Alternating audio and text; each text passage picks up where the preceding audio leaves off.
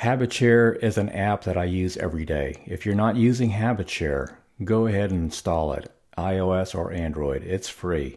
It's one of my go to favorite apps that I use to create and track habits each day that you just read on your phone on HabitShare that basically say your self talk statements. And what that's going to do is that's going to train the positive voice inside your head, the neutral voice inside your head, and you're going to be feeding the positive and the neutral and starving the negative, which is what we want to try to do. Full disclosure HabitShare is not a financial supporter of this podcast, but it's a great app that I use daily, and I just want to share it with you. Now, on to today's episode.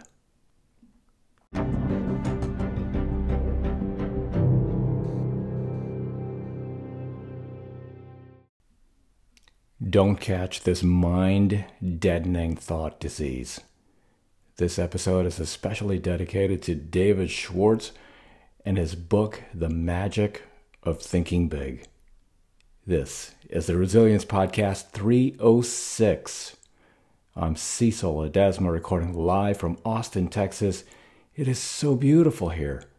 It's Saturday, April 16th. Go deep into your study of people, and you'll discover unsuccessful people suffer a mind deadening thought disease. We call this disease excusitis. Every failure has this disease in its advanced form, and most average persons have at least a mild case of it. I love that. What's your excuse? Too old? Too young? Not enough money? Not enough time? Not smart enough? Overqualified? And that's just a very short list. It's definitely time to vaccinate yourself from the dreaded excusitis, the most pernicious disease guaranteed to drive you straight to failure, or perhaps worse, mediocrity. Is now a good time to quit making excuses and give your highest self to the world? Yes, now's the time. Great. After you vaccinate yourself, from the dreaded excusitis, I want you to take a drive over to your bank and make a deposit.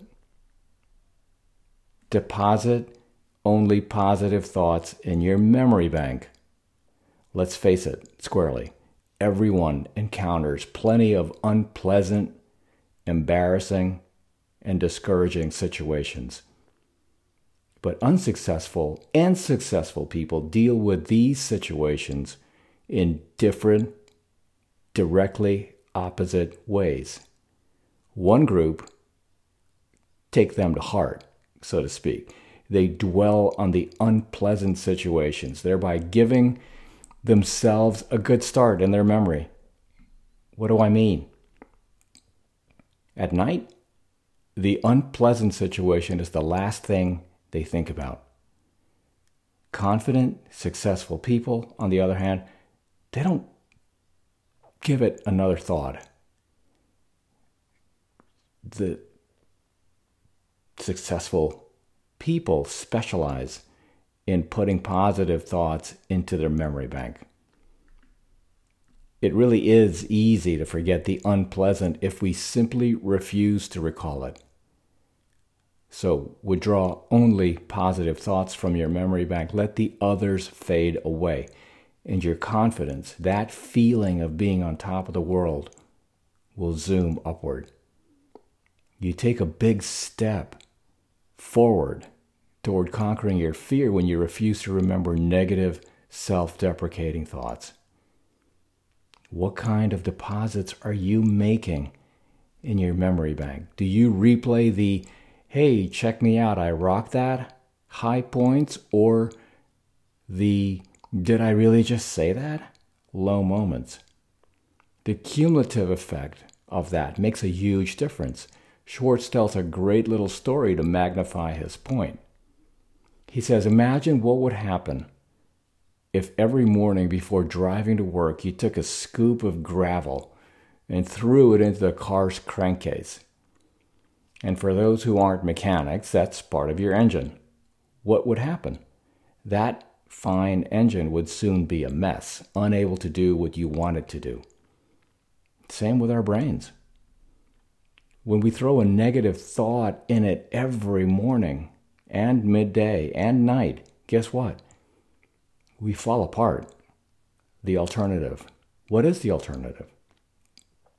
I realize I'm asking you to take repeated trips to the bank. Take every opportunity to make good deposits.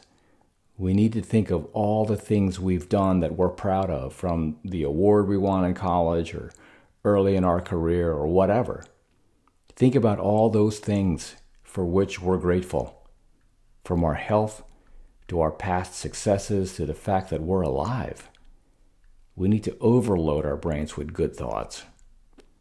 For a while, my mantra was thank you.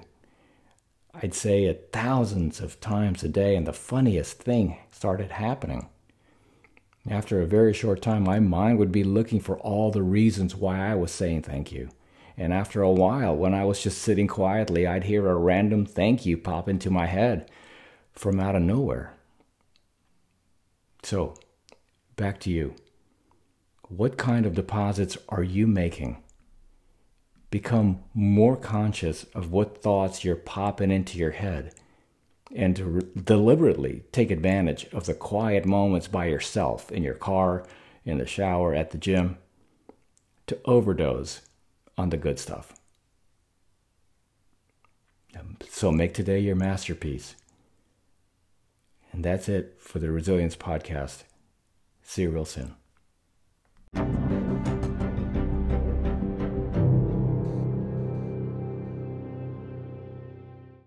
Hey, I'll see you next time, and thank you so much for tuning in. That about wraps it up. But before you jump off, two quick things actually, uh, three.